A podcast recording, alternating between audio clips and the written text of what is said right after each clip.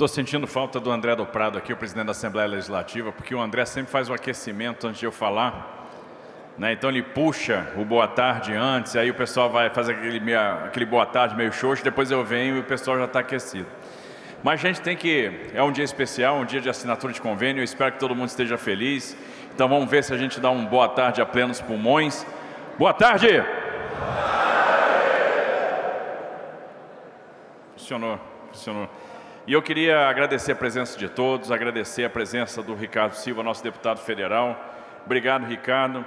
Ricardo fez um registro importante que pela primeira vez a bancada federal está destinando as suas emendas de bancada, a sua emenda de bancada na sua integralidade para o governo do Estado de São Paulo. Então, a parceria do Parlamento Federal, dos deputados e senadores com o governo do Estado e a prioridade, ou as prioridades estabelecidas: saúde, segurança pública. Saúde, para que a gente possa abrir mais leitos. A gente fez um esforço enorme esse ano para abrir leitos e abrimos mais de 1.500 leitos.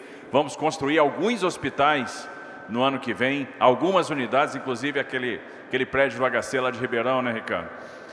É, porque tem, além disso, tem parlamentares que estão destinando suas emendas individuais também para a saúde. Mas tem o Hospital de Tapetininga, tem a conclusão do Hospital de Cruzeiro, tem Bertioga, tem Franca, tem Peruíbe, né? tem algum hospital na região de, Araçatuba, que a gente vai ver onde, onde fica, porque tem lá uma carência de leitos, né? provavelmente em Birigui. Então vai ser um ano dedicado à saúde, além da abertura de leitos aqui, mas nós vamos continuar abrindo leitos.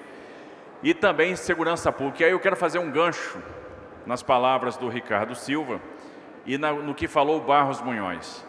Nós vamos nos dedicar muito à segurança, sem dúvida. E a bancada percebeu isso e está apostando no nosso programa de monitoramento, que é o Muralha Paulista.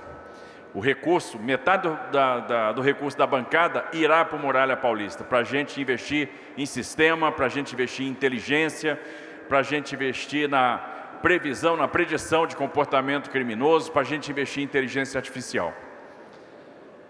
Mas a bancada vai ter um outro papel, que é o papel de liderar uma mudança na legislação penal, no Código Penal e na Lei de Execuções Penais. Porque o cidadão não aguenta mais não aguenta mais. Não dá para prender o mesmo criminoso 5, 6, 7, 14, 30 vezes, que é o que está acontecendo. Aí o cidadão vai ter um celular roubado e quando a gente vai ver, e quando a gente prende aquele cidadão, aquele criminoso, a gente vai ver que ele já foi preso seis vezes, que ele foi preso sete vezes. Não tem limite para reincidência. Não está custando nada para o crime. Não há risco para o crime. E aí o criminoso debocha da polícia. Está na hora de acabar com isso. Está na hora de acabar com a impunidade. O lugar do bandido tem que ser a cadeia, para que a gente possa proteger o cidadão de bem. Recentemente, Barros, e acho que todo mundo acompanhou isso, um jovem que estava numa praia do Rio de Janeiro, esperando, veio do Mato Grosso do Sul para o Rio para assistir o show da Taylor Swift no Rio. E aí ele foi assassinado, covardemente assassinado na praia. E quem o assassinou? Um criminoso que tinha acabado de ser liberado numa audiência de custódia. Qual é o jeito que esse cara tem? Para que, que ele foi liberado? E o que, que você fala para o pai dessa pessoa? Para a mãe dessa pessoa que foi vítima de um criminoso que o Estado devia ter deixado atrás da grade, mas que foi liberado. E aí ele foi lá e cometeu outro crime. Outro dia, nós tivemos o vandalismo no Bar Brahma. E aí aparece um jovem que atira um cone que fica preso no vidro. Aquele jovem que atirou o cone tinha acabado de ser liberado de uma audiência de custódia. Tem alguma coisa muito errada no nosso sistema. O crime não pode compensar. E a gente tem que mudar a legislação. E a gente vai contar com isso, com a nossa bancada federal de São Paulo, que é a maior bancada da Câmara dos Deputados, para que a gente lidere esse processo e possa fazer essa transformação, que a sociedade está pedindo essa transformação. A sociedade não aguenta mais isso. A sociedade não aguenta mais impunidade.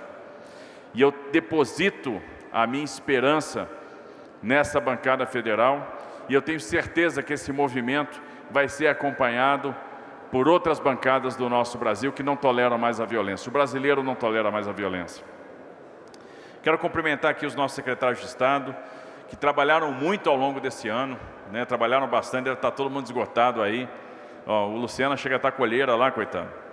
Né? Viajou o estado inteiro, rodou muitos municípios.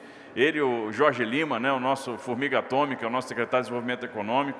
Mas cumprimentar o Arthur Lima, o nosso chefe da Casa Civil, o Gilberto Kassab, nosso professor Kassab, secretário de Governo em Relações Institucionais, o Lucena, né, que é um dos grandes protagonistas desse evento de hoje, nosso secretário de Turismo e Viagens, o Marco Antônio Salve, nosso secretário de Transportes Metropolitanos. Cumprimentar aqui de maneira muito especial, muito carinhosa, os deputados estaduais, né, o nosso deputado Rogério Santos, nosso líder do PL, Carlos César, né, o nosso deputado Caio França, nosso representante da Baixada, nosso decano, deputado Barros Munhoz, eu digo, eu brinco com Barros e com Bragato, que são os deputados do Velho Testamento, né? de Gênesis, não é nem do Êxodo, não, é Gênesis mesmo. E... Mas me impressiona o entusiasmo, porque é como se eles estivessem começando agora, depois de tanta estrada. E aí, há tempos atrás, eu faço questão de registrar isso, o Barros Munhoz disse assim, Tarcísio, eu vou me aposentar. E eu virei para ele e disse assim, você vai se aposentar por quê? porque você está cheio de energia, você está trabalhando, você está levando recursos para a ponta, você está entusiasmando, você está ensinando e está inspirando. Então não tem que se aposentar coisa nenhuma, continua trabalhando, que o, o, Estado de São Paulo precisa de você. Quero cumprimentar aqui o nosso grande Dirceu Dalben, né, o nosso deputado que tem feito tanto pelo Estado de São Paulo, para a região de Campinas, região de Paulínia, Sumaré, enfim, obrigado Dirceu. E o nosso deputado Jorge Caruso, que está lá na ponta, Jorge, está ali do nosso, ao lado do nosso sempre deputado Tenente Nascimento. Então, quero agradecer essa bancada de deputados estaduais, porque é muito fácil votar temas fáceis na Assembleia Legislativa. Agora, enfrentar temas que envolvem disrupção, que envolvem coragem, que envolvem ousadia, como o tema da Sabesp, por exemplo. E aí, gente, eu me emocionei no dia porque o Barros, com 79 anos, estava lá no plenário, que estava cheio de gás de pimenta, votando Sabesp. O Rafael Silva, né, o nosso pai do Ricardo Silva, que é um cara admirável, estava lá com todas as suas limitações físicas, dando a sua contribuição pelo Estado de São Paulo e votando Sabesp. A Valéria Bolsonaro, recém-operada, estava lá votando Sabesp. E eu quero dizer para quem votou a favor da Sabesp que nós vamos honrar esse voto. O Edmir Chedi, recém-saído de um, um AVC, estava lá votando Sabesp com toda a sua limitação. E excelente lembrança, Barros. E eu quero dizer para esses parlamentares que eles não vão se arrepender, que é um projeto que vai deixar legado para o Estado de São Paulo. É um projeto que vai transformar. É um projeto onde a gente vai universalizar o saneamento onde a gente vai trazer para o Estado de São Paulo mais de 70 bilhões de reais de investimento, e quando a gente fala isso, a gente está trazendo emprego, a gente está trazendo a oportunidade, é muita gente que vai trabalhar. De fato, a gente vai falar em despoluição do Tietê, porque aí nós vamos tratar o esgoto que sai do Alto Tietê e que hoje os municípios do Alto Tietê só tratam 50% desse esgoto. Nós vamos tratar o esgoto de Guarulhos e Guarulhos hoje só trata 20% do esgoto. A segunda maior cidade do estado de São Paulo do estado mais rico do Brasil, só trata 20% do esgoto. E é uma realidade que vai mudando. São Paulo, a cidade de São Paulo, trata 83% do que é coletado. E do que não é coletado. O que está tá hoje nas áreas irregulares consolidadas, e são muitas, a gente chegaria na casa dos 60%. E essa realidade vai mudar. Aí nós vamos falar de Tietê despoluído. E daqui a alguns anos vocês vão ver o Tietê despoluído e vão lembrar do dia de hoje.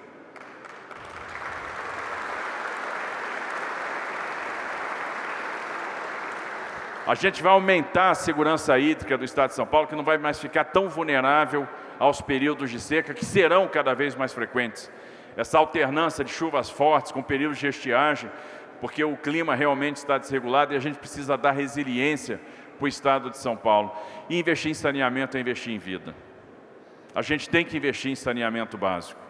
Né? O, o, o, e, e, detalhe, um projeto lindíssimo, um projeto onde a gente está amarrando município a município, agente por agente, o investimento que vai ser feito. Nós estamos construindo o anexo um por um, município a município. Tenho certeza que vários prefeitos que estão aqui que estão abrangidos pela área da Sabesp já tiveram reunião lá na Secretaria de Meio Ambiente, Infraestrutura e Logística para discutir o seu anexo de investimentos. Que a gente vai amarrar investimento a investimento. E vamos segurar a tarifa com os instrumentos financeiros, porque afinal de contas o Estado permanece na empresa, e aí com aporte de parte do valor de venda e com aporte de dividendo, a gente não deixa a tarifa explodir com o crescimento da base de ativo, ou seja, a tarifa vai ser mais baixa, a tarifa vai baixar. Então nós vamos fazer mais investimento, proporcionando uma tarifa mais baixa para o paulista. E essa é a beleza do modelo, e é por isso que está todo mundo de olho neste que vai ser o maior é, projeto de saneamento básico do Brasil, né? e, sem dúvida nenhuma, um dos maiores do planeta. Vai ser referência para todo mundo. Então, eu agradeço muito o que a Assembleia tem feito. A Assembleia aprovou a reforma administrativa, que é um passo importante para a gente otimizar a gestão. Então, eu tenho que agradecer muito os deputados, que, acima de tudo, os deputados têm sido extremamente corajosos, trazendo temas de temas disruptivos, trazendo propostas interessantes, sempre pensando, e aí tem uma ousadia que caminha junto. Uma hora é o parlamentar propondo algo para o governo, uma hora é o governo propondo algo para o parlamento, e as coisas estão caminhando muito bem. Então eu tenho que agradecer, transmitam o meu agradecimento aos colegas e ao presidente da casa, nosso André do Prado. Cumprimentar aqui o Lebrago, o prefeito de São José do Barreiro, presidente da Precesp, obrigado, Lê, né, pela presença. E o doutor Eduardo, prefeito Tabatinga, o vice-presidente da Mitesp, obrigado também. Em nome de quem eu cumprimento todos os prefeitos aqui presentes. E é sempre bom fazer eventos aqui com os prefeitos todos reunidos. Cadê os prefeitos aí? E todo mundo busca o cheque. Mas é isso aí, a gente fica feliz de poder estar trabalhando com os prefeitos e mais, de registrar para todos que a gente tem uma alegria enorme de trabalhar com prefeitos que são extremamente preparados que pensam seus municípios. A gente tem tido discussões aqui de altíssimo nível. E eu tenho visitado o interior todo, tenho falado com os prefeitos aonde eu vou, e a gente vê a preocupação genuína, propostas interessantes, e a parceria governo do estado, prefeituras vai dar realmente muito resultado.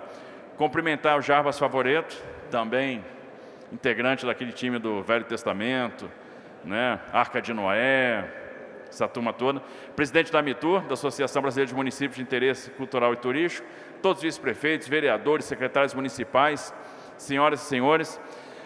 Olha, eu acho que nada melhor para praticamente encerrar um ano, né, Luciano? A gente está fechando esse ano daqui a pouquinho, na semana que vem já é a semana do Natal, a outra é a semana do Ano Novo.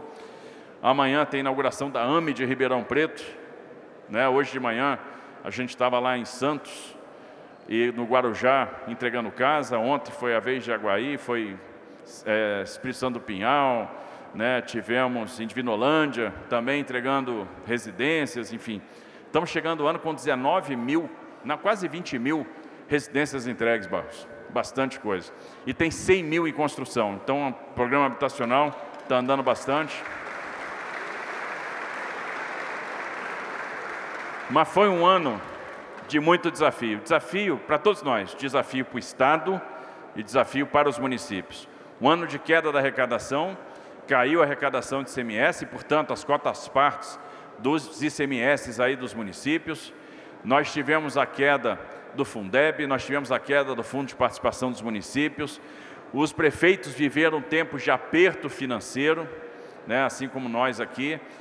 E em algum momento a gente tem que parar e ver como é que a gente vai enfrentar essa situação e era o momento de o governo dar as mãos para os municípios. Nós descontingenciamos os recursos da Secretaria de Governo para que a gente pudesse firmar convênios. Nós descongenciamos os recursos da Secretaria de Meio Ambiente, Infraestrutura e Logística para que a gente pudesse fazer mais obras e nós descontingenciamos os recursos do DAD.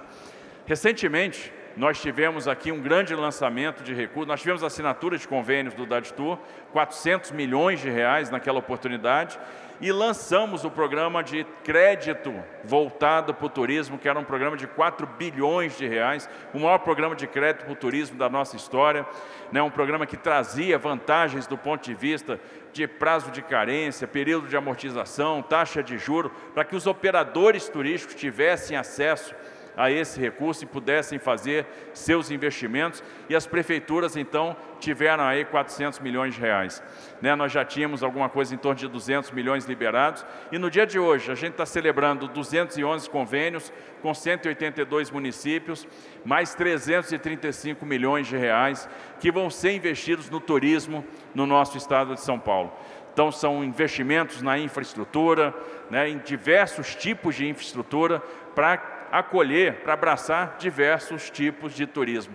E a beleza do estado de São Paulo é essa, porque é o estado do turismo de compras, do turismo de negócios, do ecoturismo, né, do turismo do rodeio, do turismo agrícola, do turismo é, religioso, do turismo ferroviário, e eu tenho certeza que a gente pode fazer muito por esse turismo ferroviário, né? Nós temos um patrimônio ferroviário que merece, que deve ser resgatado e nós vamos estruturar projetos nesse sentido.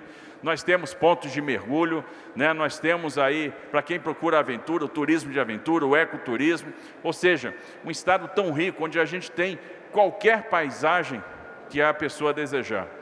Se a pessoa quiser floresta, tem, se quiser caverna, tem, se quiser fazenda, tem, se quiser selva de pedra, né? tem também, tem o que quiser. Né? Se quiser ir para Aparecida rezar, tem. Né? Se quiser em Cachoeira Paulista, lá na Canção Nova, tem. Ou seja, é um estado que está extremamente bem servido, né? E com gestores comprometidos, gestores que perceberam a potência do turismo para geração de oportunidade, para atração de investimento. De fato, uma indústria verde, né? Um, uma indústria sustentável, e eu tenho certeza que a gente vai trazer cada vez mais pessoas para o nosso estado de São Paulo. Início do ano fizemos um acordo de redução de CMS para as companhias aéreas e o objetivo está sendo alcançado. Que, qual era? Aumentar o fluxo, aumentar o número de destinos e a gente já está planejando mais investimento na infraestrutura aeroportuária, porque se a gente reduz o custo né, com ICMS e faz mais investimento na infraestrutura aeroportuária, a gente com certeza vai ter mais viagem, vai transportar mais passageiros, os passageiros vão chegar aonde eles não chegam hoje, né, por meio do modo aéreo. Então a gente fica muito feliz de celebrar mais essa etapa no dia de hoje. Temos os convênios da Secretaria de Governo, muitos convênios dedicados à saúde, muitos convênios dedicados à infraestrutura urbana, é aquele recapeamento lá que o prefeito estava aguardando ansiosamente para poder fazer e agora esse recurso aí está sendo liberado, e é importante que a gente faça essa virada do ano abastecido para encarar o ano que vem, que é um ano de desafio também, mas eu tenho certeza que será um ano de muita vitória, vai ser um ano de muita realização.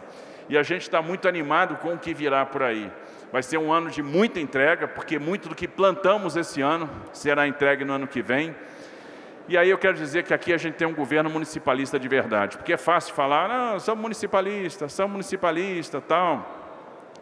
Mas aqui nós temos um governo que está visitando o município de 3.500 habitantes, que está visitando o município de 6 mil habitantes, que está visitando o município de 8 mil habitantes.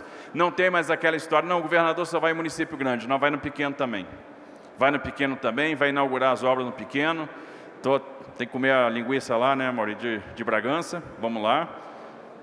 Aqui, vê que dieta não é o forte, né? Turismo gastronômico, tá certo. Né, linguiça de Bragança Paulista. E, e aí, é, é, é, toda vez que a gente vai, os prefeitos sempre são muito carinhosos, você chega no município já recebe aquela cesta, né? Por quê? Porque nós temos prefeitos destruidores de dieta. Mas nós temos aí o circuito dos vinhos, né? nós temos tanta coisa, coisa boa. Preocupação com a saúde, e ano que vem nós vamos ter pela primeira vez a tabela SUS paulista para remunerar duas, três, quatro, cinco vezes os procedimentos em relação ao que o SUS remunera.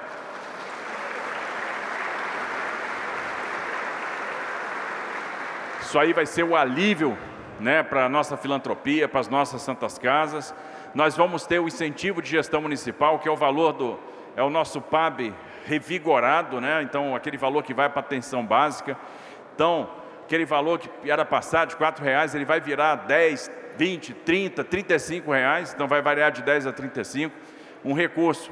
E essa variação depende né, do, do, do, tipo de município, do grau de vulnerabilidade e também do atingimento de metas, do aumento da cobertura vacinal, né, da prevenção ao câncer de colo de útero, monitoramento do diabetes, monitoramento da pressão arterial, realização do pré-natal, ou seja, uma série de parâmetros e conforme esse desempenho, melhor desempenho, mais liberação de recursos, mas com certeza maior investimento para todo mundo na atenção básica, isso aí vai ser fundamental, né? e quanto mais a gente investe na atenção básica, mais a gente economiza com a urgência, com a emergência, dentro dessa lógica de integração horizontal da saúde. Então, estamos muito felizes. Quero agradecer a parceria com os municípios, né, ao longo desse ano. A gente sempre foi muito bem acolhido, as coisas fluíram, os trabalhos estão andando.